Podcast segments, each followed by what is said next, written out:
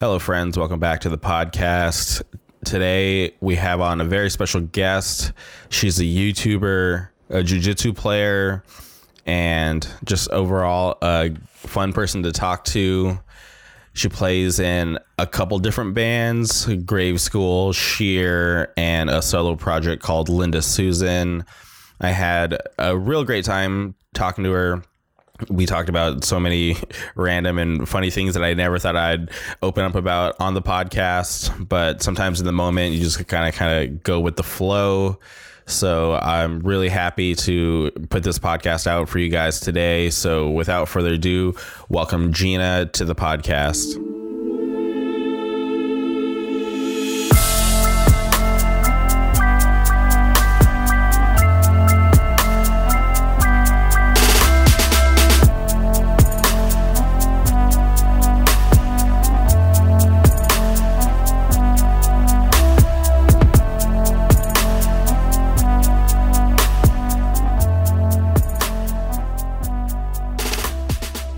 And we're live. Welcome to the podcast, Gina. Hi, thanks for having me. Um, thank you for being down for the podcast. I uh, saw your band Grave School. I can't remember what was. I think it was like a month ago in Fullerton. Oh yeah, Programme. Yeah, I, I thought it was a pretty cool show. It was like my first time being able to see you guys live, and it was actually cool that you guys um, played a show in Orange County. Yeah, that was our first time playing Orange County. And was it a good experience for you guys? Yeah, it was awesome. We hadn't we actually hadn't played any shows for like almost a year before playing that. Our last show was with the Culture Abuse. So it was sick that we came back and we played Orange County with Supercrush. So I was stoked on it. It was super fun.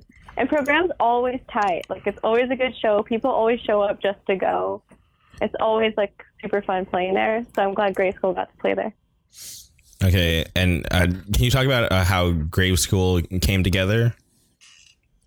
Uh, yeah. So I guess it's kind of funny, but I used to post covers on YouTube, and I remember back when uh, Tumblr was popping off, I posted a, a cover on Tumblr, and Aldo saw it. Um, Aldo is our drummer, and then we just were talking. He's like, "Oh, we should jam," because I lived close to the valley, and we just started jamming. And then Goozy came on board, and Daniel, um, and Marissa as well, and we all just started jamming, and the rest is history.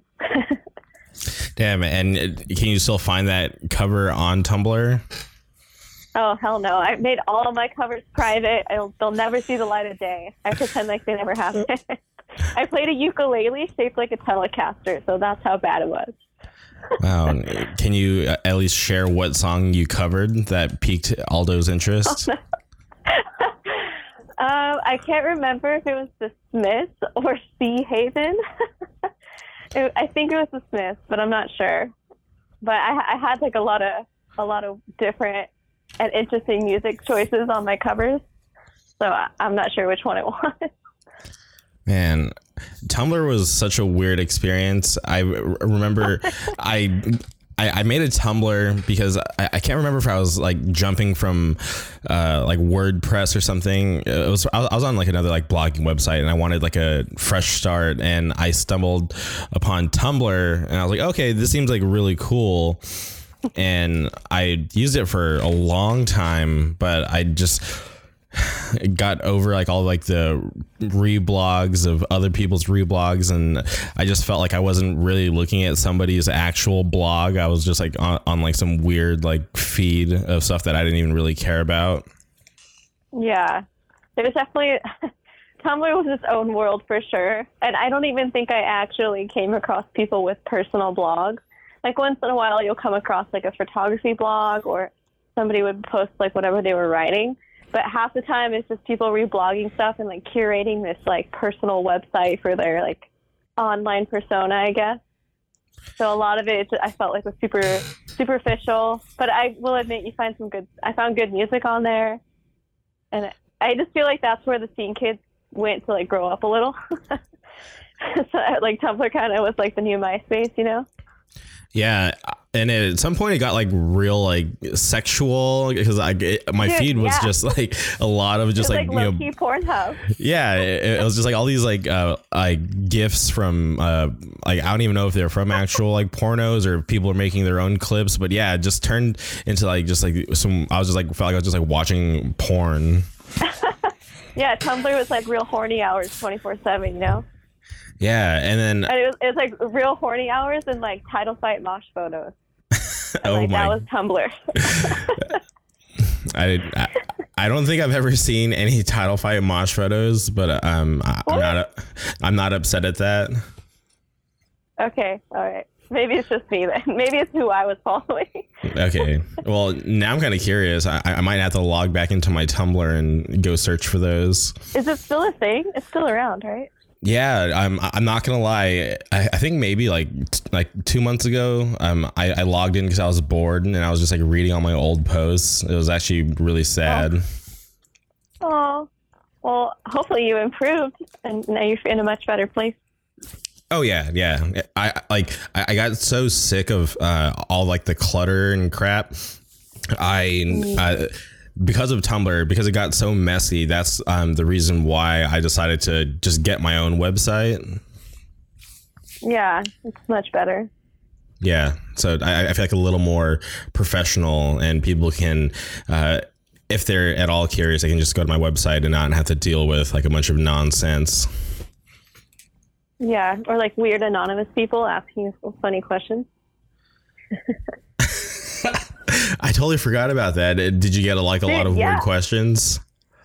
Yeah, but like people would like people wanted like someone to like slide into their Tumblr DMs and be like, be like low key, I got a crush. You know what I mean? But and then it's like, oh, go off anon. I'm like, what? so weird. But now I feel like the public they graduated because there's just like a hard ass DM slide now. Like there's just there's no rules. Everyone's going buck wild on the DMs these days.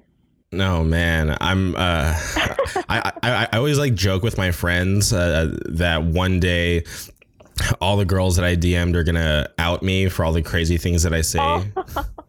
Oh no. But um, uh, just for clarification, I, I don't ever say anything crazy. I'm I'm really r- You're like, respectful. hey, mommy, what that thing do? no, never, never, never a- a- anything crazy. Um, if you've ever gotten a DM from me, um, it, it's uh, just in like pretty similar fashion to all the other girls I've DM'd. So, um, yeah, so it, it won't be too crazy. I, I I won't be that embarrassed, and I know that the people who read it will won't even be surprised. What's like the most embarrassing DM you ever sent?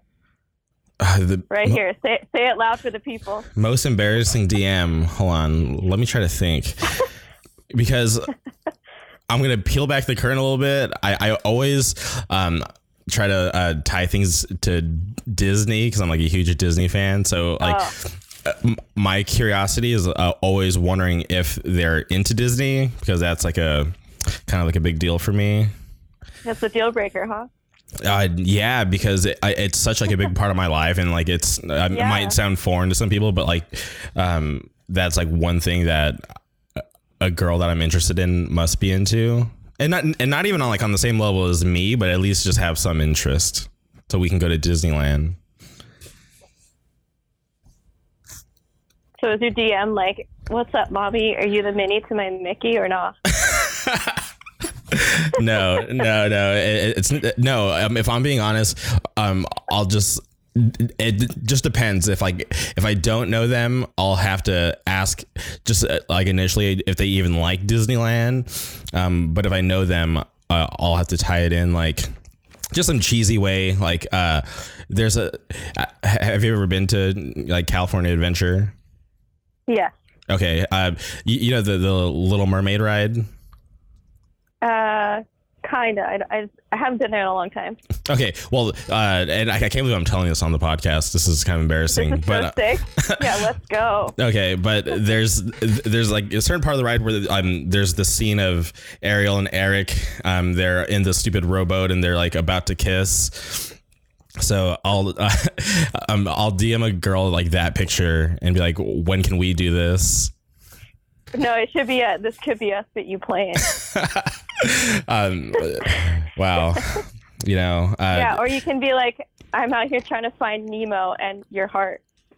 Nemo and your heart. Okay, that Yeah. that's my excuse. Are you Uh, writing these down? Because you could. Well, it, it's being recorded, so I'll, I'll listen Yeah, to the playback and I'll. I'll take notes then. I think the most embarrassing DM I ever received, it's like from this guy. I don't even. Yeah, you better out him right now. I I'm not gonna name names. And it was like a long time ago. Like I think when like I first started playing in bands. Okay. And I, I think I think the narrative definitely changed, but I think at first people like couldn't believe. I still think sometimes people can't believe like oh there's a girl in the band. It's like taboo to some people, like the, the non woke people, you know. Okay. So they the guy DM'd me, and he played the Rickenbacker guitar, and all the DM said was that I sold my Ricken or I sold your wedding ring to buy my Rickenbacker, and I was just like okay weird flex, but okay. So I'm like, dude, what? Who says that? Like some some people just you know, they I- just a weird approach, but also like how do you just like straight DM someone you don't know like the weirdest shit.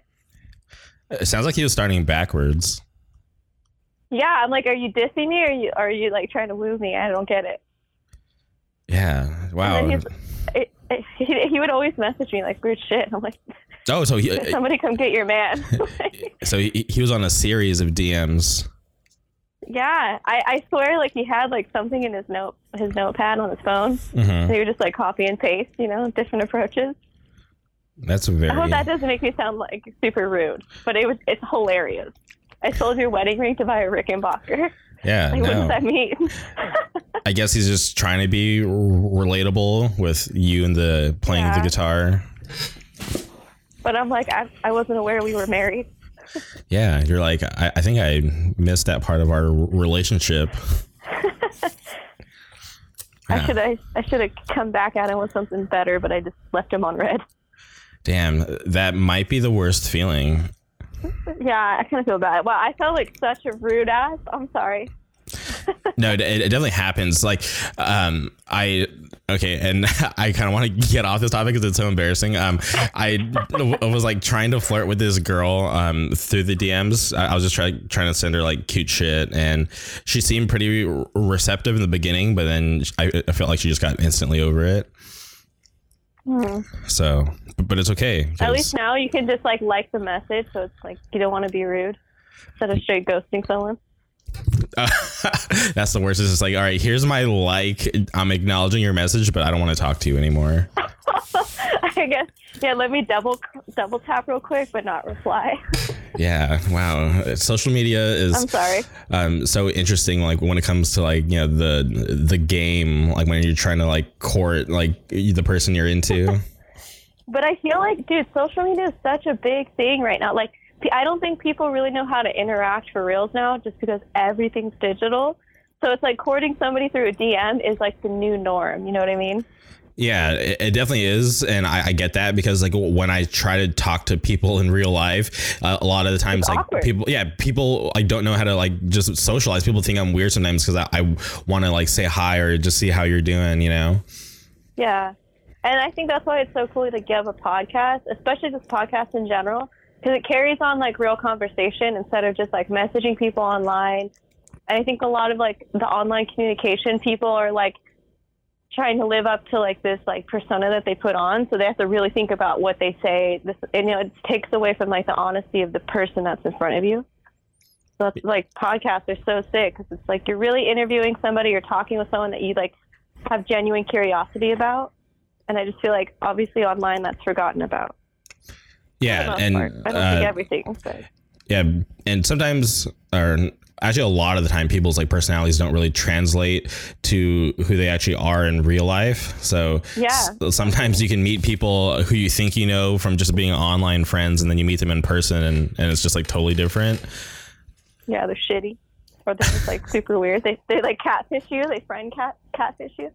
Wow, friend catfish you. I, I, I think we need to try to figure out like a proper term for that. Um, Yeah, but no social media. Like it, I think also because everyone, it's hard to tell like what's reality when you're online or like just like on Instagram or whatever. So I think it also plays like a big negative impact on people because then I, I think it causes a lot of social anxiety with people because you know maybe they feel intimidated because they think the way someone is perceived online is how they really is. So when they're in person, like I just feel like it's really awkward because like they have to try to live up to this cloud that they're building or like try to still be this person that they aren't really. So it causes like a lot of like social anxiety and like and I'm this is even coming from like an honest place with myself. Like I would be like depressed or feel like I would compare myself a lot to people online or like I don't know, like it's just you have to like I think people in general need to take a step back and remember like the real conversations and like you don't always have to DM somebody to get to know them. You could just speak to someone in real life, you know? Social media is just like a crazy thing. Yeah, and it's like kind of sad and like you, you shouldn't um, have to compare yourself to other people from what you see online because like 99% of the time real. people are just posting the good stuff you know nobody's posting yeah, about like the bad shit that happens yeah for real so yeah so and but social media is cool to like meet people too and like discover new things and but at the same time it has to be like you can't like let yourself get lost in it you know yeah, you can't let the let real life be forgotten. Uh, that's why exactly. I always try to, um, you know, for any guest that I have on, I was making an effort to definitely talk to them in person as well. If I um, had never talked to them previously before the podcast, because I, I like I, feel like it would be weird if I like ask somebody to come on and just ignore them in person. You know, especially since like we're sitting here yeah. and talking for such a long time. Yeah. They're like, who is this foo? Yeah, it, it would definitely be like a little strange. It, I feel like it would take away from like the genuine conversation as well. Yeah, and that's why like I always try to um, be as honest on the podcast um, because I, I, want people to realize that the way I am on the podcast is how I am in real life. Like I don't change the way I talk or like the things that I say is like it's me like hundred percent of the time. So like I don't have to like turn on like a certain personality or um thing when I'm doing the podcast. It's just like who I am. Yeah, that's tight. We should do more of that. More people need to do that. Okay. Well, um, when did you learn to play the guitar? Because I, I I'm just really curious like when you started like getting into music. Um, well, I started playing guitar, I think, when I was 15. But before that, I played bass when I was like 13, 14 because my dad plays bass. So I, I started playing bass, but it, my hands were too small for the bass that I had. And then I I wanted to write songs and sing. Like I I don't I just had like all of, like a sudden inspiration, I guess, to like play and sing and like be a songwriter. So then I just started to learn guitar but I initially like I wanted to sing and write songs, but I also when I tried to teach myself how to play guitar by watching like YouTube videos on how to play like Metallica songs. So I would I would like learn a ton of Metallica songs and like like dad rock. Like I would learn how to play like Sublime solos or like Pink Floyd. I learned a few Iron Maiden songs, and then I started listening to Taylor Swift. and I started like writing like whole ass songs so that's kind of like how I got into playing guitars. But before that, like, and I was a, a little kid. I think I was like six or seven. My brother gave me a keyboard because he played in a band like when I was like just a little baby, and he gave me his old keyboard. And when I was little, my mom printed me off like piano music, like sheet music, and I taught myself how to play piano when I was little. But I can't play piano now. I can barely do it. That's interesting. Like when you were learning the Metallica songs off YouTube, were you just like, did you even understand how to like play a guitar? Or were you just like following the tutorial from the video? Um, I kind of already knew because I was playing. I guess I just knew like you put your finger on the on the frets. You know what I mean? Mm-hmm. So I, I like when I was playing bass, it's like a similar thing. Like my dad kind of showed me, you know, press hard and, and pluck the string. You know what I mean? So I got I got it for the most part, and then like the YouTube videos are like, put your your middle finger on on the fourth fret, and you know, so it was pretty like like bare minimum like start from beginning sounded. Okay. But, and I I think like because I was little and I did kind of like learn how to play piano on my own. I think it's just easier for me to just sit there and like figure it out. But I don't think I was that good when I was playing guitar because my mom like forced me to get guitar lessons, and I was like, I don't want lessons. I'm punk rock. I'm gonna do it myself. And I was like, I think she low key knew I sucked, and she's like, okay, she needs help. So I took I took guitar lessons for like a long time. I think like three or four years. And then I, I also took drum lessons at the same time for a couple of years as well. Oh wow! And uh, do you think the guitar lessons helped you at all? Yeah, for sure they did. Like I didn't know it took me I, I don't know why, but it took me so long to like figure out what a bar chord was. I remember like I would I would try to watch it on YouTube, but it just didn't sink in. So I, it was good to have someone in front of me and like physically move my fingers on on the neck and be like, no, press here and do it like this. So at a certain point, like I, I need like a more hands-on experience, and it was tight. Like he, he taught me how to like transpose like guitar music, and I it was like a music school, so I would play like in recitals and like have like mini mini bands just for the recitals. But I played a couple of those. So I, it was like a much better experience for me to like interact with other people with music because I would just do everything at home by myself. Okay, that's awesome. And you mentioned you took some drum lessons. Is that um, something you ever pursued, like band wise? No, drumming is so like unforgiving. Like if you're a bad drummer, everyone knows. So like I, I and I remember like the gist of it and like a couple songs, but I I don't think I ever like really excelled at it.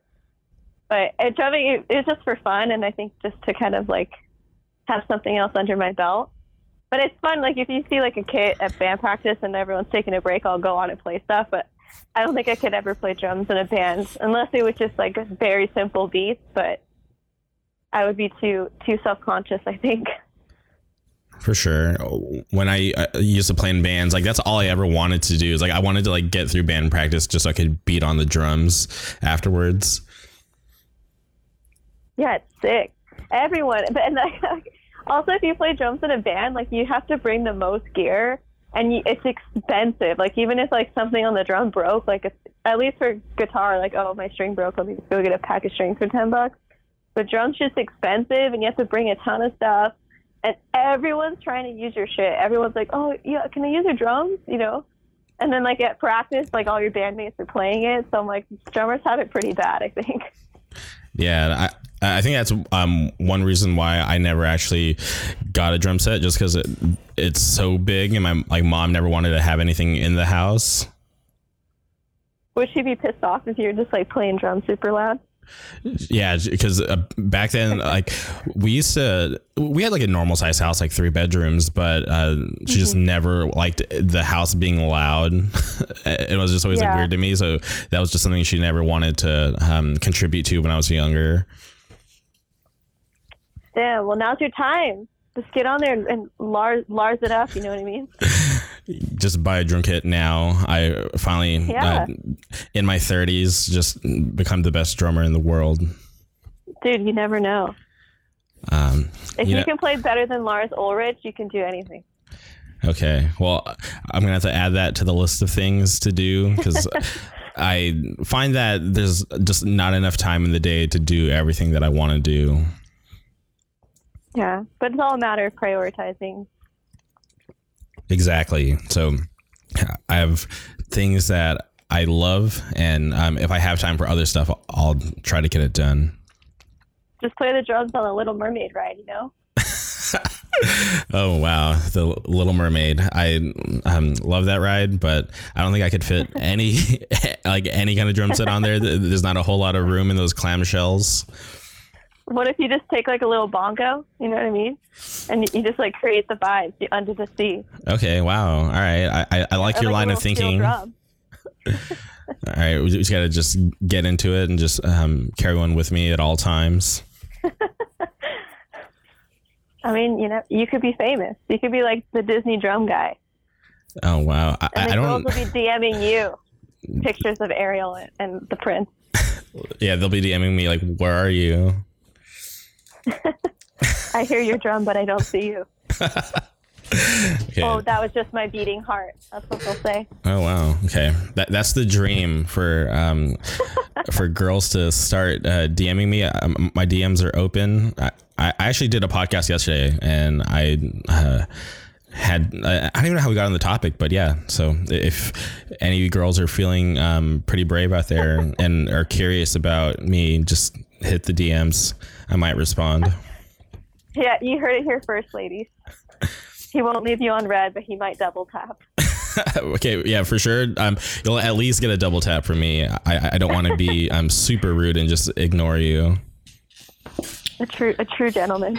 Thank you. I, I try. So, Grave School, you guys um, put out an EP in 2015, Yes. and uh, was that the first thing you guys released? Or was there ever a demo? No, it was just that EP. So we, I think there was five of us, four of us, five. I think Yeah. five. The five of us were the five of us were jamming. We just we kind of like had six songs we were already playing, five or six songs. And at the time, like in my other band, Sheer, our old drummer also was a like a audio engineer, and he had his own studio. So I knew like somebody who can like we could record with like whenever we needed to.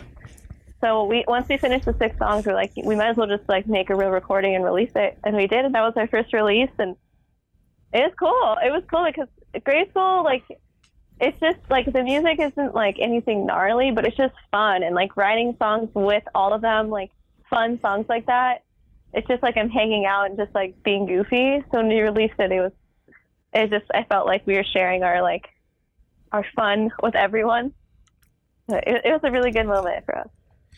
And at that time, um, you guys seemed to be like a little more active as a band. Yeah. Well, plus we were like a new band and we just released it. So at the time we were just like, oh, let's, let's just play all these shows and do everything. And all of us had like other music projects going on too. So Mhm. Graceful was always like the secondary band. It was like the, the side, the side band, you know? Okay. So This- yeah, so at first we were like, all right, let's make it a priority. We just released it, we're promoting. But I think like as time went on, we did get a little less active just because our all of us had other bands that were kind of like had to take more of our attention. and I know I, you guys are one of those bands that are like tied to the hardcore scene just because of um, who's in it. Uh, Yeah. Did you um, like that about your band, or um, would you have like preferred to just kind of like stick to like the alternative genre?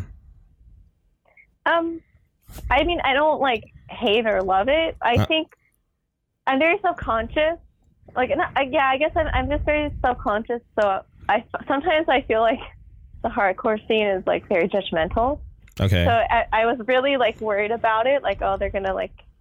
I didn't like what I didn't want is us to be like hyped just to be hyped and like people didn't actually fuck with us. And I was also afraid like we would just be like dissed online or something. Because I felt like it's it's either left or right with with that type of thing. But now, I mean, it's sick. Honestly, it's tight. Like, because it's we can play shows with like hardcore bands or like punk bands, and like people are into it, and it's it's fun. It's cool. I like it. Like, I don't think like Sheer could play with a hardcore band. It would probably be kind of weird. But grade School kind of gets away with it, so it's fun. I like it. yeah, and I, it always um, We played a hardcore fest, I think, right? um Like uh, for the children. yeah, that was years ago. Um, what year was that? Uh, I think 2016. 2016. Okay. Yeah, that sounds right. Okay. Well, I think it's awesome. I always find it um like not really strange, but it, it always just um I like piques my curiosity like uh, when bands get tied to the hardcore scene that aren't necessarily like hardcore and obviously uh, most of the time it's because of uh, who's in the band or um, somebody from Yeah. hardcore like has like their hand involved but it's um, cool because uh, obviously um, it's nice and cool to see kids uh, that are accepting of other bands um, outside of hardcore so it's just like yeah we're not like just some weird like closed-minded community we actually listen to other types of music Yeah. Yeah. Yeah, it's tight. and you said you were like worried about um, criticism from the hardcore scene. Uh, did you ever see any of that? No, luckily not really. And I'm not afraid if people don't like my band. I was just afraid like people gang up on us. but whatever. I mean, but it, again, I think it's freaking cool. Like the kids come to our shows, like, and yeah, they, like you said, like they don't just like like scary guy music. They like like our corny songs too, and that that just makes me feel really like satisfied. You know. Yeah, no, it's, it's something cool when um, people are you know like perceptive of like your art. Yeah, it's cool. So th- thank you to that community. to the hardcore community. What about like outside of the hardcore community? Have you guys like played like um like different shows with like bands that aren't like that aren't hardcore? Yeah, yeah. I, we played like a few like you know like like local bands or um, there's like another there's other bands like like we played with um, Supernatural Psycho, and I think they're kind of associated with hardcore like out of New York. So they came here and they're not a hardcore band either. So they came here and we were playing with them, and we don't just play like with like hardcore shows or whatever. But I think a lot of the times, like just because of the people who know us are associated with it, a lot of the times when we play shows, it's like it's kind of like a hardcore associated type of show. But we have played like other like just indie shows. But it's more fun to play like punkish or like hardcore associated shows because it's like that's who our friends are, you know. So those are always the most fun, and it's more fun to play like a mixed genre build than just like everyone kind of playing the same type of sound. It's it's just a, a lot better experience. Yeah, I I like mixed bills. It, it's cool to see um, different genres being able to come together and put on a cool show. Mm-hmm. Yeah, I I don't think it happens as much as it should, though. Yeah, it definitely used to be a th- like more of a thing um, back in the day. Uh, There's like where does that sounds, um, but it's just uh, you know the people who book the shows these days. I, I don't know if they're just not into it or if they're just worried about um, the mix bill not drawing strong enough. I'm not Yeah, sure, I but I would be a fan of more mixed bills. Yeah, those those are always the funnest. Yeah, because sometimes like if, if I go to like a like a pop punk show uh, and uh, there's like one or two bands I want to see on the bill, like I'll, I'll be like the asshole that shows up late just to see the one band that I like, and then I'll just leave. I think well, I you know what I think like recently they've had like I forget the name of like the fest, but it'll be like rappers and like like crazy hardcore bands and like metal bands and then like indie bands and like what's sick is like Sound and Fury, right? So it's like it's not just like and I've never been and I don't know like I, to be honest I don't really know much about Sound and Fury, but I like I think recently right it's been like a lot of hardcore bands and then like they'll have like turnover play or like um like just different like indie bands like playing it too. Like I think that's really cool. Like that way you kind of get a break from just like have, having to open up the pit all day. You know what I mean? Yeah, because that, could definitely get exhausting. But I, I'm really surprised um, you've never been to Sound and Fury. Yeah, honestly, I, I'm like I like hardcore bands and I like like going to hardcore shows, but I'm not like I, I wouldn't say I'm like a hardcore kid. I guess you know I I just like I like whatever music I like, but I don't. I've never been to Sound and Fury. I, the only hardcore things I've been to are, are for the children that, that grade school played, and another fest we played in Arizona that was kind of like a hardcore fest, and that's that's pretty much it. Wow, that's um, really surprising. I I guess I just kind of. excuse me. I, I guess I just kind of like put you in that box of, um, you know, being a regular uh, attendee of, of Sound and Fury. No, uh, I never went. I, I don't think I honestly I don't think I would go just because like I get really anxious like being around all those people and uh, I think honestly I think festivals are really tiring. Like like I don't really. I my sister works in, like for like a, a music festival type of business, so she's always like at Coachella and I would go to those just to like hang out with her, but I don't really like like being around like so many people like that. So I, I don't know if like I would even have a good time at Sound and Fury, to be honest. I mean, it's cool to see your friends and like cool bands that like never come out here.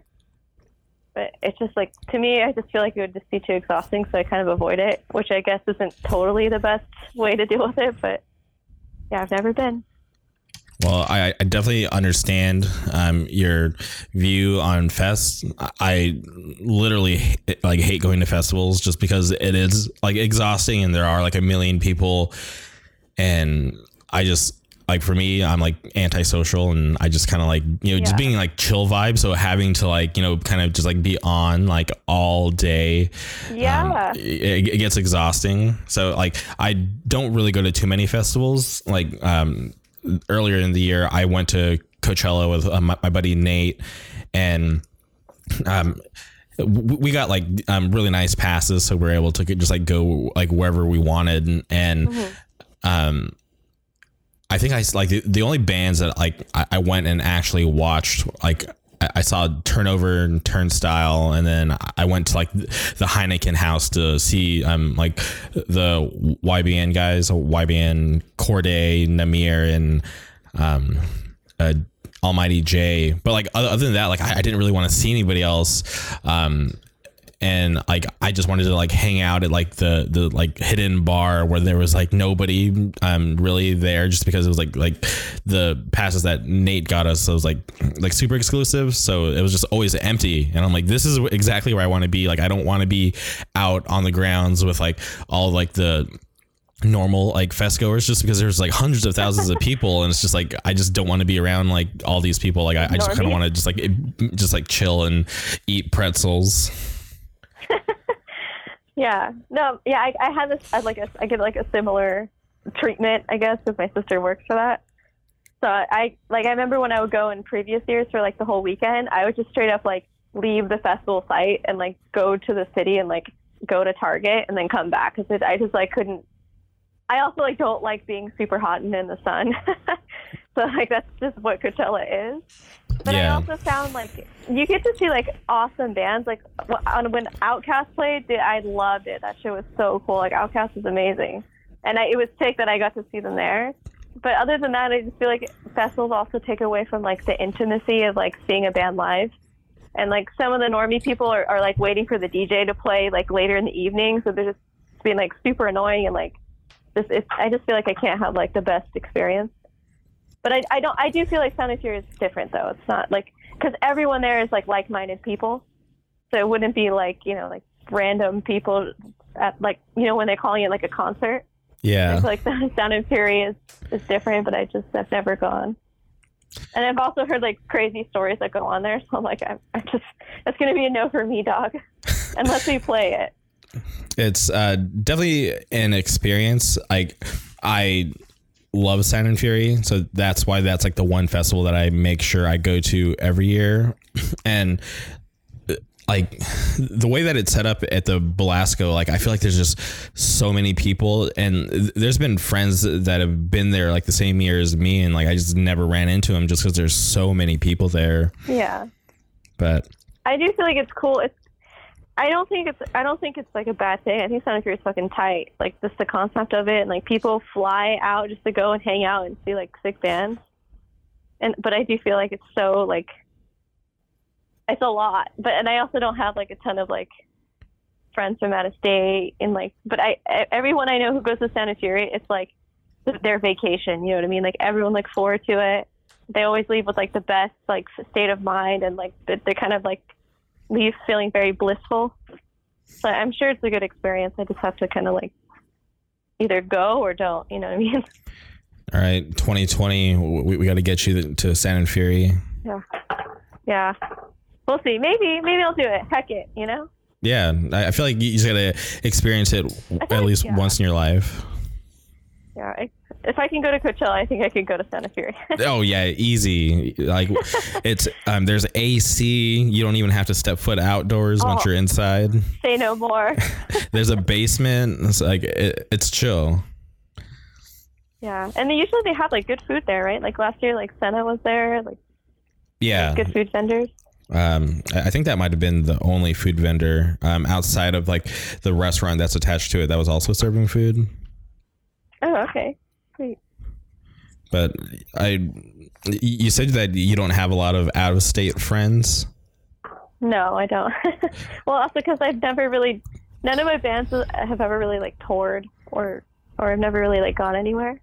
So I feel like a lot of I feel what's cool about hardcore is people freaking fly all over the place to like hang out with friends or their bands are touring or they go and like they'll go to like this is hardcore and like Philly and like hardcore is such like a travel type of thing. So it's freaking cool that people go and do that and that's how you make friends. Like just going to shows. And I think my issue is like number one, I just haven't really traveled much myself and I often will let like my anxiety win and not go to the show to meet people. I mean, and changing that now, I've been a lot better.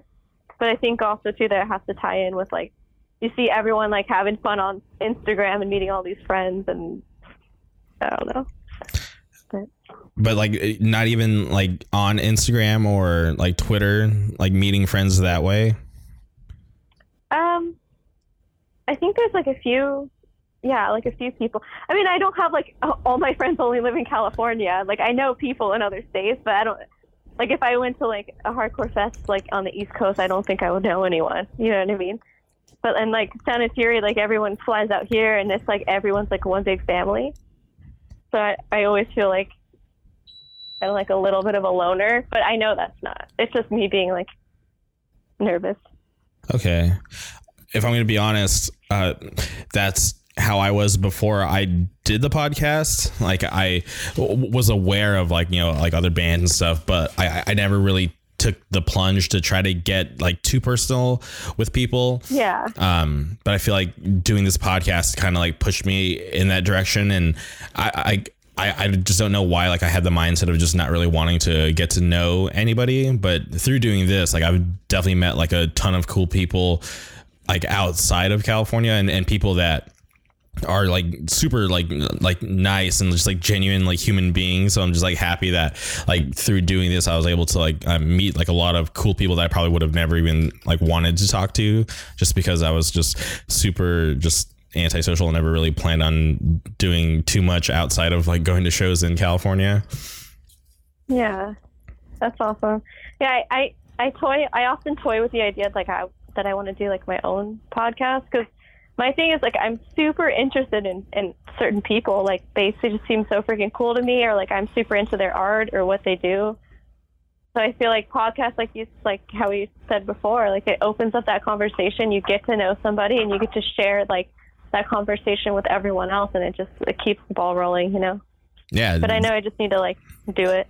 You definitely can do it, and you should because it, it's awesome. Like that's the main driving force behind this is that like I'm like kind of a weirdo and just like want to like pick people's brains and uh, the fact that I'm able to do that people are willing to share their time with me and enable me to do that then I'm able to share it with everybody else it, it's yeah, really cool it's awesome so how long have you been doing the podcast? um like officially I've been doing it um like into like December it'll be like two years. Because oh. and I, I was like um tell people like there's like a string of episodes. There's like I think like 20 episodes that I did solo where like I just had no idea what I was doing and I was just telling random stories about my day or like Disneyland like BS um and then it wasn't until um, Sound and Fury um, two years ago, uh, I kind of came up with the idea of actually trying to have like a guest on, and that guest just happened to work out. Uh, this guy named Antonio from this band Spine. And since he came on and gave me his time and everything like went great, like way better than I ever expected, it just kind of pushed me into just continuing to do it. And like I definitely like like at times like early on like I would get like kind of down about it and not really want to do it just because I was afraid of it being actually something cool um, and people being into it. But um, but my friends just kind of pushed me in the right direction. They're like, dude, you got to keep going because like I would take breaks, like I, I, would just like take weeks off and just come up with excuses not to record. Um, but then like eventually like my friends just kind of pushed me into just doing it and like i literally can't remember the last time i missed a week. Like I, I, if i think i'm gonna be like doing like stuff uh, on like a certain week i'll like plan ahead and like record like an extra episode. Um so this thing's been going strong for a while. That's awesome. Yeah you have to just like set your expectations aside and just like do it just to do it. And consistency is, is like you said that's everything. Yeah yeah and like i i listen to it like taking yourself seriously you know for sure. Uh, and like I listen to like a ton of different podcasts, like a lot of people that I like respect. And um, one thing that they did say is like just like you have to be consistent, and like that's like one of the hardest things to do. Yeah, with everything in life, really, just to keep going at it and don't give up. Yeah, and it's something paid off because like it, this is something that I like love doing. Like it, it's like yeah. fun to me. So um, it's not like a chore. I think at that point, like I probably wouldn't just want to do it anymore. Yeah, that's awesome. so, going back to Grade School, you guys. Sorry. I'm sorry. What? Sorry, I, I keep changing the subject. oh no, no, don't worry about it. It's, it's totally fine. I'm uh, happy to talk about anything. But um, you guys played a show last night. Yeah, at All Star Lanes in Eagle Rock. Damn, how was that? Because uh, Jinx headlined that show. Yes, I love Jinx. They just released like a new, I think it's a an EP or a record. So I think they're starting like a little like week of shows, and that kind of set it off. So we we played with them and our homies in Full Circle out of Ventura, and a, a couple of bands. I think If Only and Sweet Soul. It was a really good show. Like it was, there were some technical difficulties, and my strap fell off my guitar, so that it kind of like it all kind of went downhill from there afterwards. But it was, it's whatever. Like it's a bowling alley show with like good friends and like bands I actually really love. So it was just fun. And All Star Lanes is always kind of like a little hit or miss, you know. I've never been to that venue because I I've, know really? that they used to do like um shows like a little more consistently there. So I was surprised yeah. to see like that um show happening at that place because I, I, haven't heard of um a show happening there in a long time.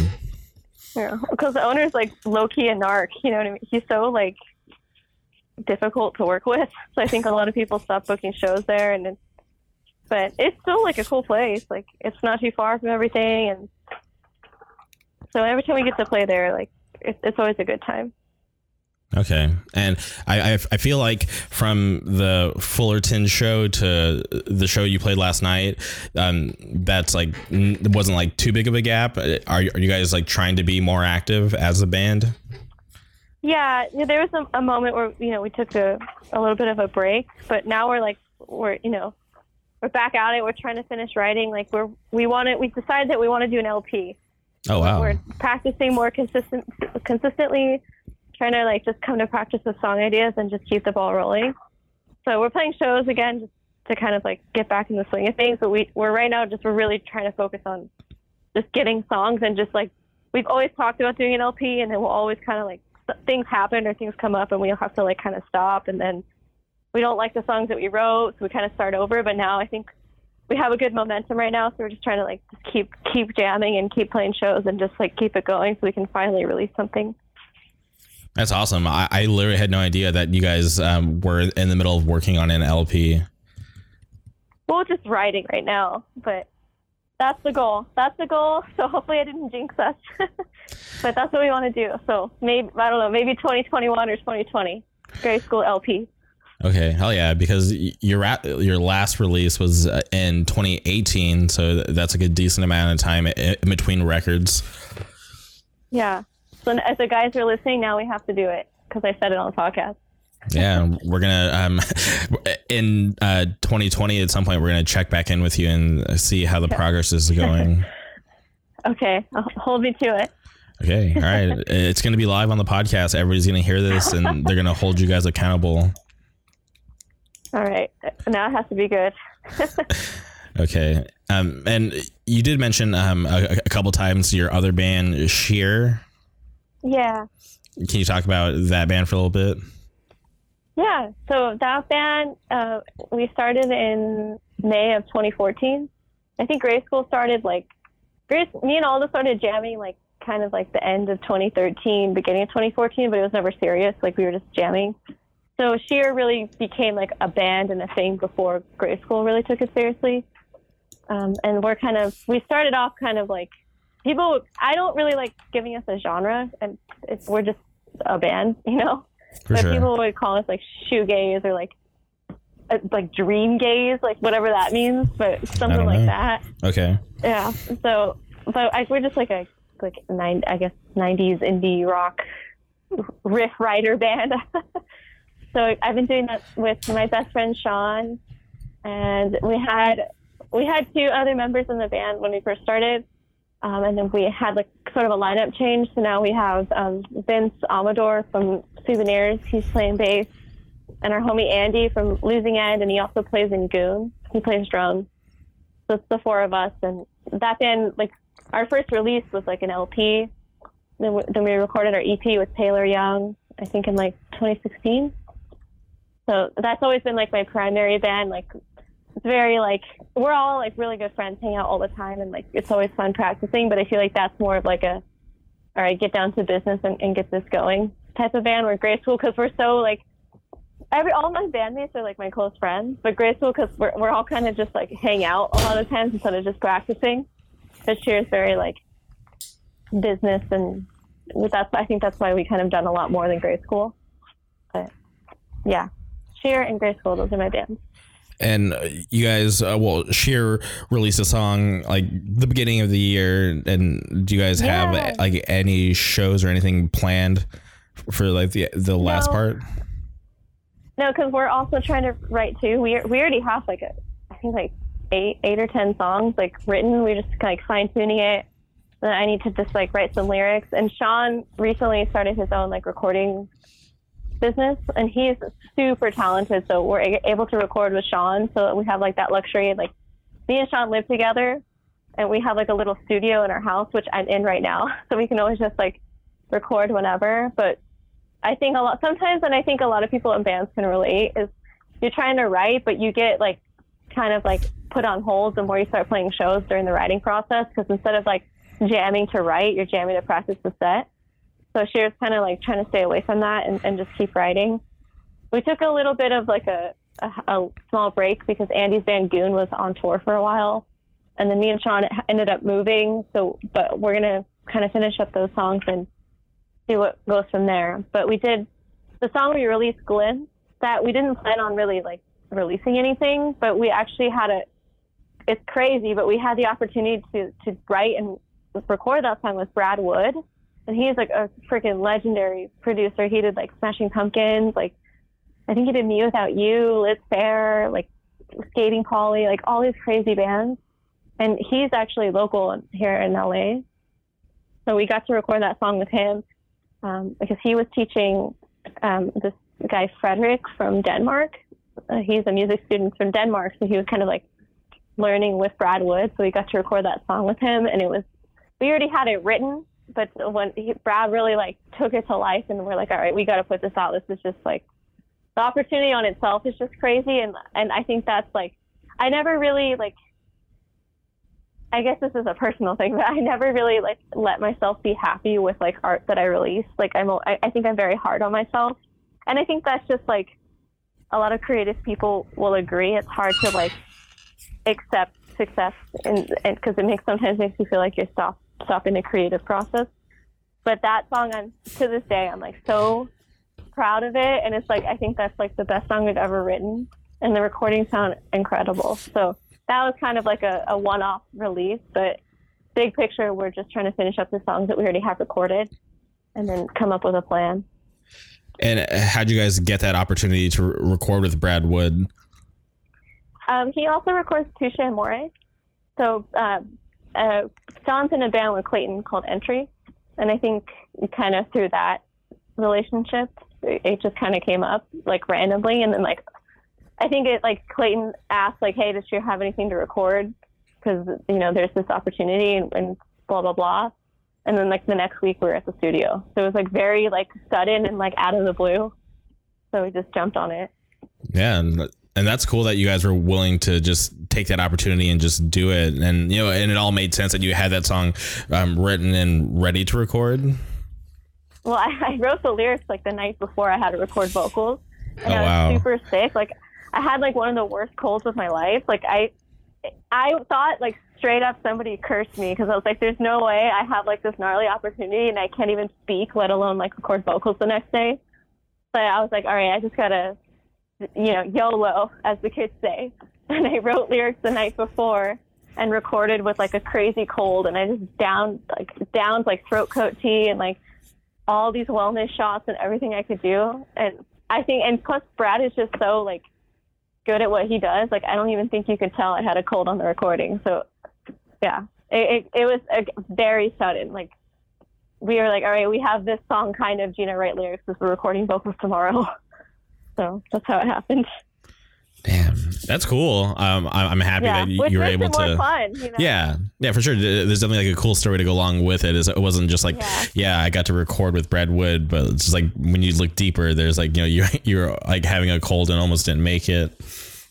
Yeah, it's so cool. And then it's cool because we met Frederick, and he's like such a talented like mastering engineer, and now he's like producing out of Denmark too. So to have him be like, it was cool because Brad was teaching Frederick, and a lot of us are into like recording, especially Vince and, and Sean. But we also were like, we also got to learn like Brad's like techniques and tricks, and like kind of overhear him teaching. So it's also like a learning experience for us too. It was freaking cool. And did you guys get that song done in uh, just a couple of days? Yeah, I think like I think it was only two days, two maybe two and a half. Okay. And then Frederick mastered it, and then we got it and we released it.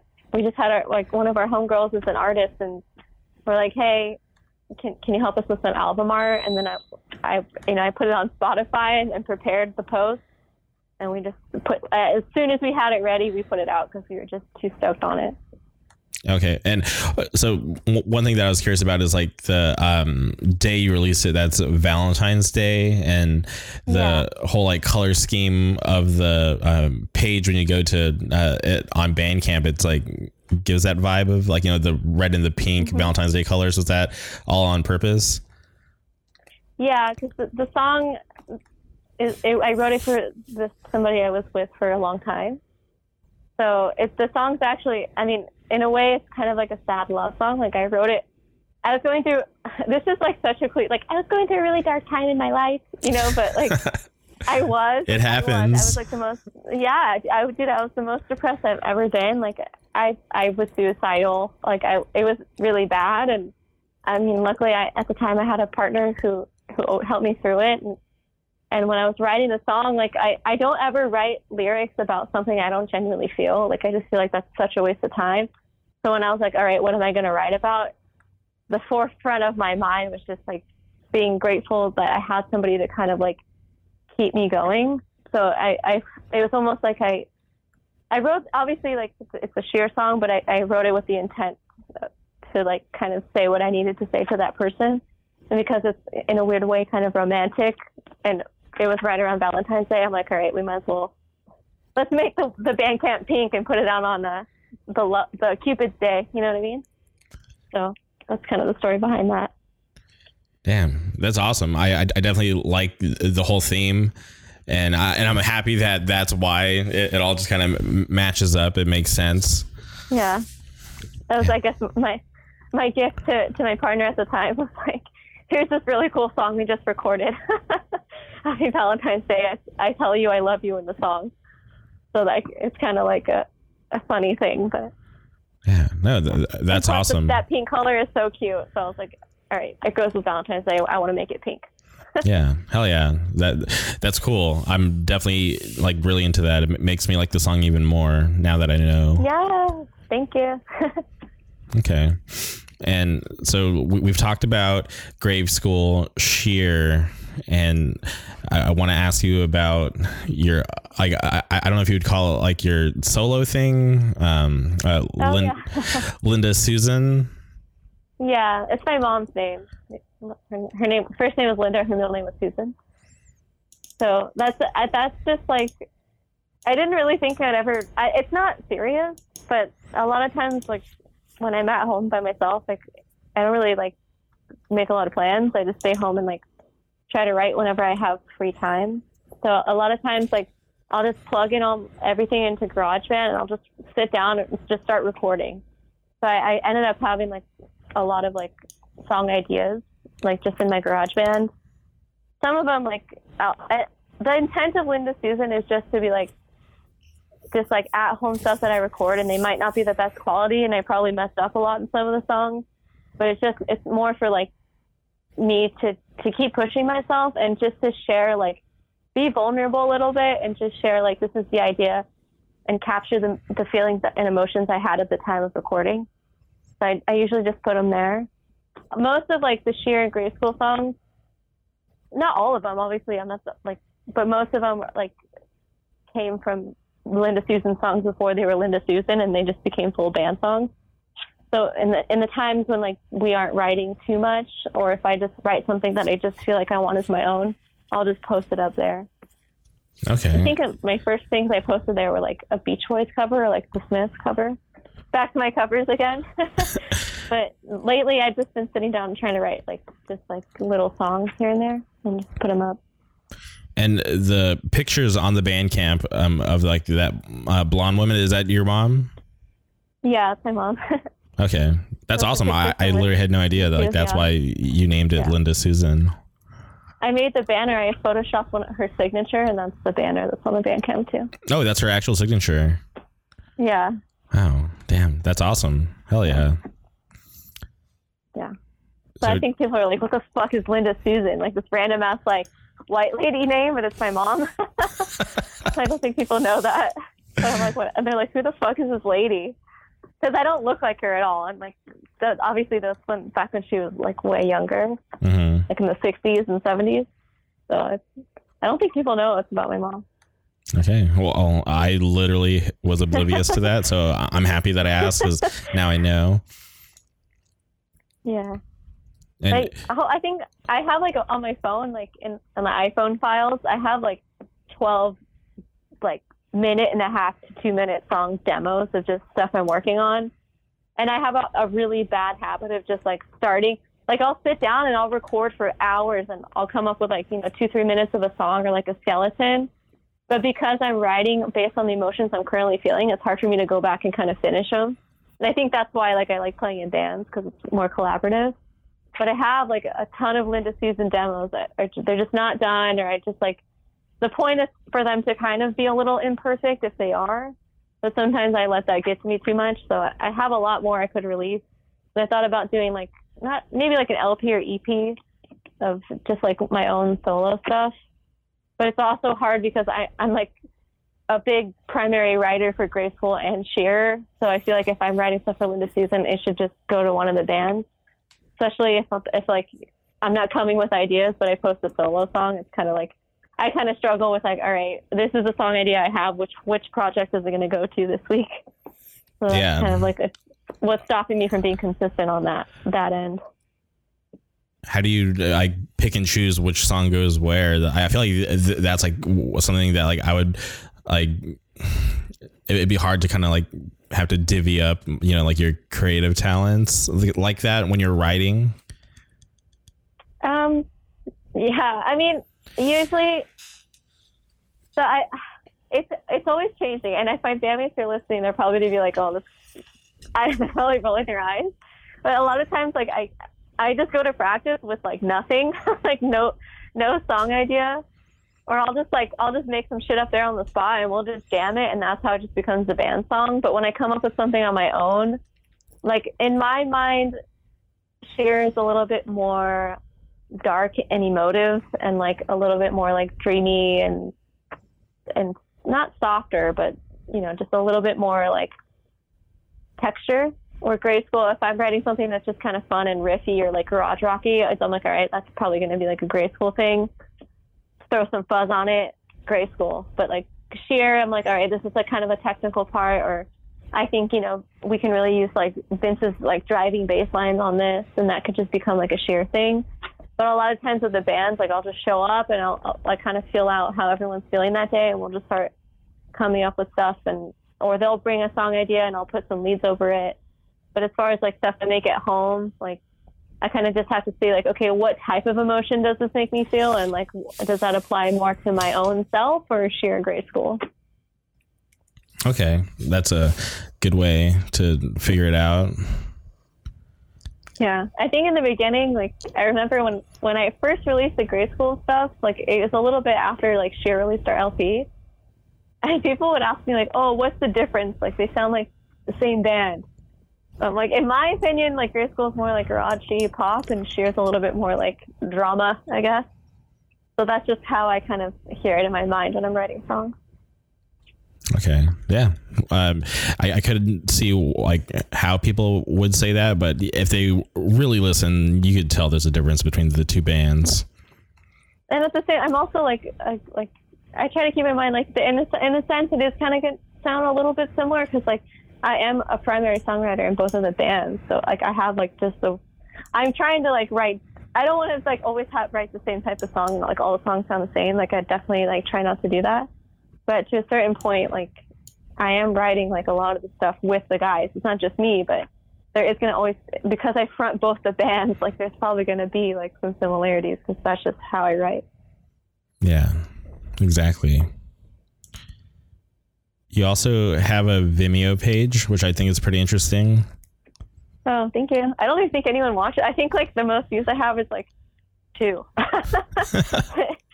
I, I, have like a, Hi8 camcorder, which I think those are very popular right now. But I, I, I don't know. Like, I just love like going out and just recording like moments and like just people and things and like their natural way of existing and just like capturing clips. And I always like even when I was little, like when the first Xbox came out, I would play this like specific racing game, and like during the replays of the racing game, like on, I remember on the Xbox, like you can like upload songs from like a CD, like you put the CD in the Xbox and it saves it. And I would like make music videos out of my car racing replays with whatever CD I put in my Xbox.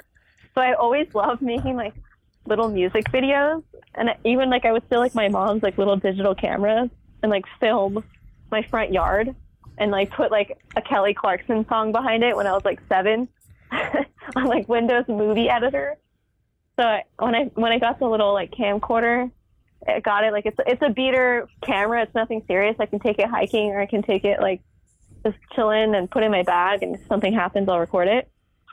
So I just like to make like little little videos and clips and and and in the same way like when I'm writing songs, like I try to like I usually like know what song I've been really listening to a lot lately, and then I'll just kind of arrange the clips to kind of go along with the emotion of the song, and I'll just put it up. And uh, do you ever do that with your cell phone? Because I feel like that's like a like pretty nice piece of technology. Um, no, because it makes me feel like I'm a vlogger and I'm like a hey, welcome back to my channel, with the notification bell. You know what I mean? but I feel, I feel like, like I guess I feel like the camcorder makes it a little bit more like I don't want to say artsy because it's fucking not. Everyone's doing that shit right now, but it just makes it's kind of more fun because it's it's analog. So I have to like digitally convert the tape to a digital file and then put it on my computer and like go and edit it, go and edit out like the the hard cuts from just stopping the record button. So it, it's also just like a little bit like it's more fun because it's more of a process. So I have to really like take my time with it and I can record over the cassette tapes, but it's not like I can just delete it or put a filter on it. Like it is just it is what it is. Like I technically have a lens filter on my camera, but it's not. I just feel like it's different. You know what I mean? And it's not. I don't feel like a YouTuber. I feel like a feel like Bam Margera and CKY. You know what's funny is uh, like I like that you know the the lingo of the YouTubers. Uh, are you like a fan? Do you yeah. follow any YouTubers? Dude, low key, I fucking love YouTube. I fuck with YouTube, bro. It's so good. Like, I love watching like like makeup videos, and I'm into like watching like because I'm vegan, so I, I like watching like vegan like clean eating videos and recipes, and like I know it's controversial, and I I'll probably get some haters, but I love Jeffree Star. I think Jeffree Star's hilarious. He has like some questionable things. I might get canceled for that, but whatever. But I like Jeffree Star. I like well, I don't know. I just like like YouTube, and it's just so. But I don't sit there and watch like, you know, like follow me through my day. Like, hey guys, what's up? Welcome back. Today I am just gonna kind of take you through my day. Don't have anything planned, but I watch so much of it that like I feel, I'm like secretly a YouTuber to myself. You know what I mean? Okay. Um, I'll be driving like, hey Gina, here's my car vlog. You know, to myself.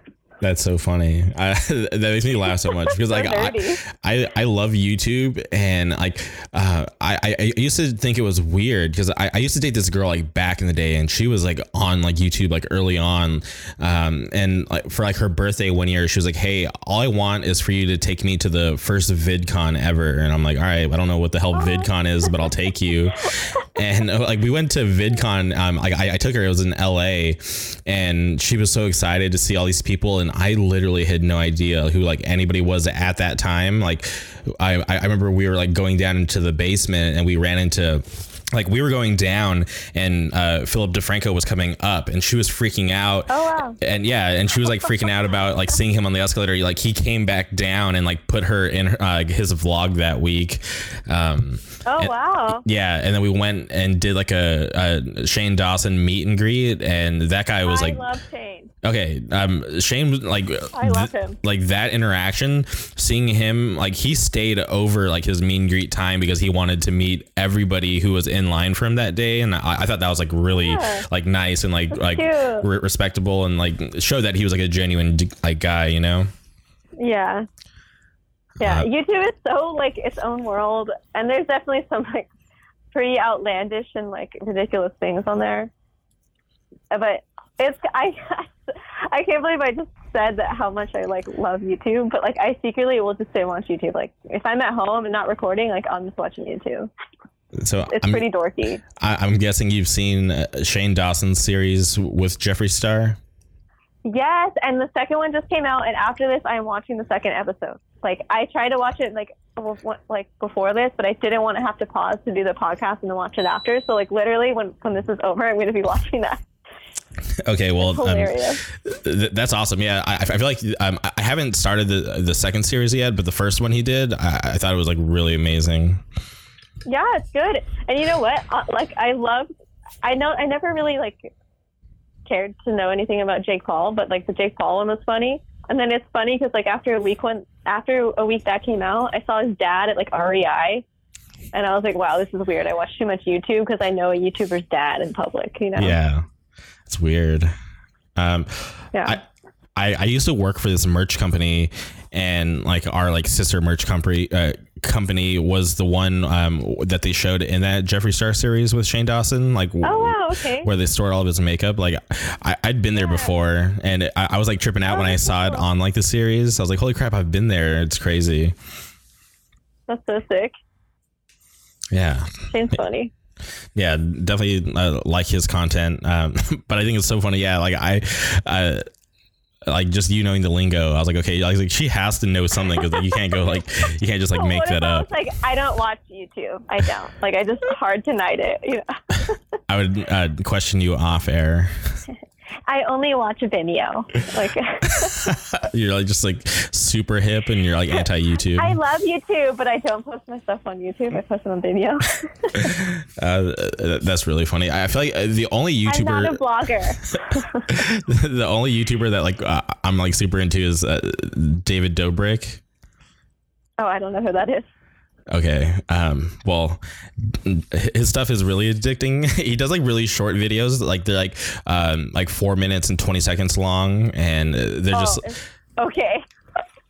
and um yeah, it's a yeah 420. Uh, he, and he, he um uploads like three times a week, and it's just like daily. Like it's like kind of daily, but it's just like um he like his episodes since it's like every three days. Um, it like takes clips just from like a couple days, and it's actually really interesting. Uh, just like seeing the dumb shit that him and like all of his friends they, they call themselves the, the vlog squad. Oh God. Yeah, it, it sounds. I'm call my friends. all right you, you guys gotta take over the name but it's actually pretty pretty funny like the stuff that they get into I'm not gonna lie. Sometimes I'm like, oh, I should make a YouTube channel, but I'm like, dude, I'm fucking boring. Like, I like it would just be the it'd be like, hey guys, welcome back today. I'm I'm at home right now. That's it. And then like the next clip is like, I'm at work. it would, but I I really like like like skincare and like I don't I don't think I wear a ton of makeup, but I I actually really love makeup and like beauty, like specifically like cruelty free and like vegan beauty because it's like I'm very passionate about it because there's so much good stuff out there that's like not harming animals. So I, I feel like I do a lot of research on that stuff. So I'm always like, oh, I should make like a YouTube video telling people how I wash my face, you know. But I would just be so embarrassed, like. So I just I, I let everyone else do it, you know. well you could have a fan base out there and you won't know until you upload I, I would have to come up with like a, a fan name. like the uh-huh. Gina gang or, or something stupid. The, the Gina gang. GG. there you go. Oh, dude, and you know what I love? This is also oh, I'm about to let it all out right now. All right. I love ASM. I love ASMR, and sometimes I catch my like at work. I'll put on. A- I won't watch it, but I'll like listen to ASMR at work, especially when I'm stressed, because it like calming. It's relaxing, and even if like the office is super quiet, like the quietness of the video like kind of calms me down. But there's so many weird ASMR videos, and straight up, like this week, I watched a, a girl eating a pickle for 40 minutes without talking, and then and then I came across like.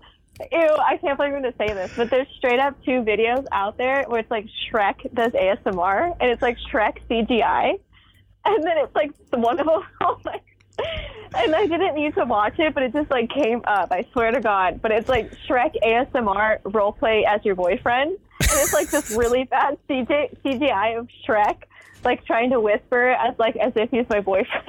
and I'm like, dude, if anyone knew I was watching this right now, that they I would be like questioned. But it's fucking funny. It's funny as hell. And like, there's just like the weirdest ASMR. It's like people just like like making sandwiches for an hour and like you wouldn't think that it's like a calming sound but i straight up watched this one video of this lady making sandwiches for like an hour and a half because the sound of the ziploc is like like nothing i've ever heard before. Hilarious.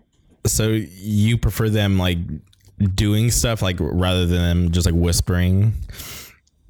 yeah because i mean i don't know. Like i'll like they're whispering about something interesting like i like like I like watching like ASMR cooking videos or like ASMR like talking like book recommendations or like girls like washing their face or doing their makeup, but they're talking about the products. So it's like they're still talking about it, but they're just like whispering and like tapping on the on the desk. so it's like I'm like, oh, I could be an A- an ASM artist, as they call themselves. There you Yeah. go. It's a how it, I'm like super embarrassed. If, if anyone was here like looking at me, my face is very red. I can't believe I just said that. That's funny. I, I'm I'm happy that y- you shared that because uh I know exactly like what it, um obviously ASMR is, and I I- I've seen videos here and there, but just the fact that you're you're watching Shrek try to pretend to be your boyfriend is so funny. No, okay, look, that one is on accident, and it's hilarious. Dude, it's fucking. I, don't know if you've seen on Twitter, like my favorite meme of all time right now is like the Shrek CGI meme. like, there's one of like this like computer image of Shrek riding a dirt bike and like crashing, and like Shrek doing push-ups to like Eye of the Tiger.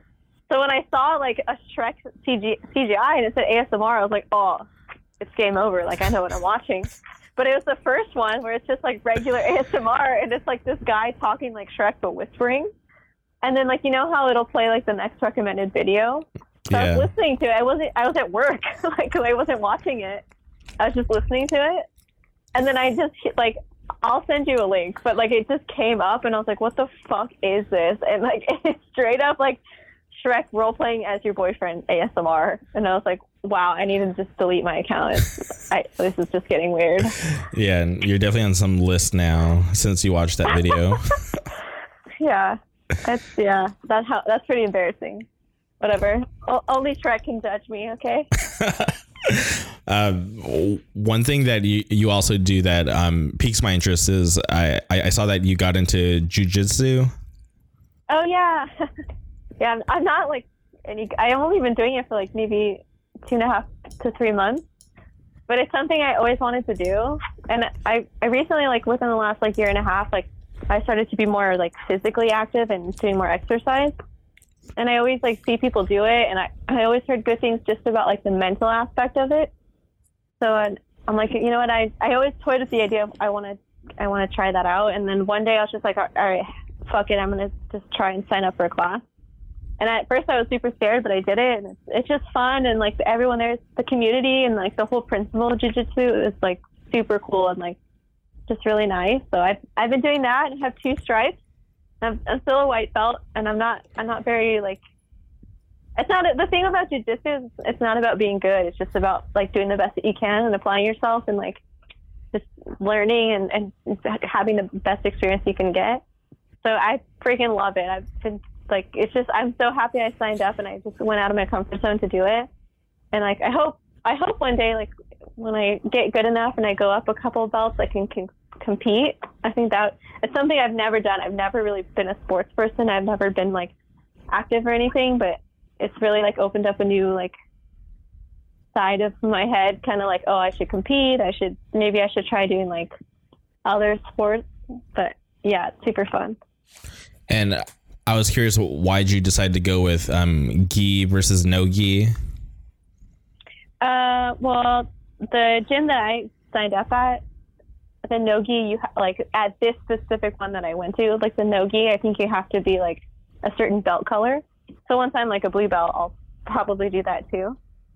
But I, I just wanted, I, I wanted to just be, do like the traditional end of it. Okay. But I, I would like to do nogi. So like, I, if God forbid anything happened when I'm in public, I, I can, I know how to like defend myself without having to grab onto like someone's belt or collar which I do. Like I learn the techniques now, but no gi, no gi, like a no gi jujitsu class is like gonna make me like a lethal weapon. You know what I mean? yeah. So w- once I can do it, I'm gonna do it. Hell yeah. Right. And Yeah. you'd be so surprised that like how like normal people who don't know anything about jujitsu like don't know how to properly apply chokes or how the, like they leave themselves open to get put in like a choke. So the, the fact that you're learning Yeah. jujitsu, I, I think is awesome, and you'll be able to like obviously um you'll get good eventually. You just gotta um stay at it, but the fact that you'll be able to know how to properly defend yourself is like something really Yeah. really awesome. well, the classes I do right now are like all women's self defense. Like so. we- We'll learn like in the beginning of class like a self defense technique, and then we'll learn how that applies to like jujitsu, and then we'll actually practice jujitsu. So I already kind of like am learning that, especially because it's like a couple of like if I do instead if I don't do the co-ed class and it's all the girls class, it's like with the intent of self-defense, and I already feel like much more like confident, like especially if I'm playing shows and I am like a smaller girl, so like if we're playing shows like kind of like a sketchy area and I have to go, you know, bring my gear to my car by myself, like I don't feel like as like unsafe. I feel a little bit more confident in myself that I can I can take on anyone, you know? Yeah, just I'll slap on a triangle and to. you'll be fine. yeah. Open a can of whoop ass and it's over for these hoes. That's cool. Um, so w- when you're um actually like uh you know at the gym training, are you like th- like a jujitsu nerd where you're like w- like wanting to learn like every aspect of it, or are you just kind of going with like whatever lessons they're teaching? Uh, well, I it will train like this like every week. Like the coach has like a specific training and specific movement we'll focus on for that week, like a side mount attack or like how to take down someone like standing up. So like you'll learn like a specific like area that week, and then like the first half of the week you'll learn like one one like defense and like attack, and then the second half you'll learn like another way to do it. And then the end of the week, you do like specific training, like where you kind of spar with each other on the techniques that you learned. Okay. So I, I, I definitely want to know everything, but like I have to like you do abide by the lessons they're giving you that day. But I, I'm not gonna lie, I, I, I go on YouTube and I'll look up like just to just do basics or like just hints and like tips, I guess, like how to like better yourself. But it's really just about like listening to your coach and applying yourself. So I want to know everything and I want to be good. And I get to see like when I do like the mixed co-ed classes, like especially I'm inspired by like the women, like the blue belt, purple belt women, and like there's a couple like female coaches at, at my gym. So I'm like, I want to be like as badass as them and know everything. But what's cool about jujitsu is like I can train with like a purple belt or blue belt, and they'll obviously help me out. Like, but they're even still learning. So like jujitsu is like very much like you you'll never finally know it all. You're always going to be learning. yeah, And for there's sure. so much to learn. Yeah, especially when like there's so many different techniques and it depends on like you know like kind of like the meta like what's going on. Um, so you kind of gotta like you know learn like proper defense techniques to like what's like currently popular, and then even like you know people could like sneak in and use techniques that aren't like super common at that moment, and then it'll kind of like popularize like that move, and then you'll have to learn the defense for that. It's like yeah, it's always like changing. It's awesome. Yeah, and I'm still a white belt, so you know what I mean. I'm trying. I'll learn the movements, but I have to like, okay, remember not to create space, keep yourself small, like what, how to like feel for like you know, if you're if I'm holding onto their arm and like what what's their leg doing. So I'm still trying to like learn the awareness of it. But once I start to get going, I'll, I'll learn like better techniques. But I'm excited. It's super fun. do you follow like like the jiu-jitsu like um like community like like a lot of like the tournaments and like the popular like um jiu-jitsu guys Honestly, no. Like I, I, I didn't know anything about like I didn't. I straight up just didn't really know anything about jujitsu. Like I, I used to like hate watching fights, like the MMA fight. I still don't really like it. It just like kind of scares me. Like I don't really like seeing like people be bloody and like fighting. Mhm. But now, like now that I'm training, I'm like, okay, I get it now. And like I think like there's like the kids competition this weekend, and I like I follow a couple of like our local gyms and coaches. So I'll, like and I could I hear them like training, like coaching them like during the competition. So now I have like more of an interest in like learning about the professionals because I understand it a little bit more. But before, I never really even followed or knew anything about it. Okay. I just knew I wanted to try it.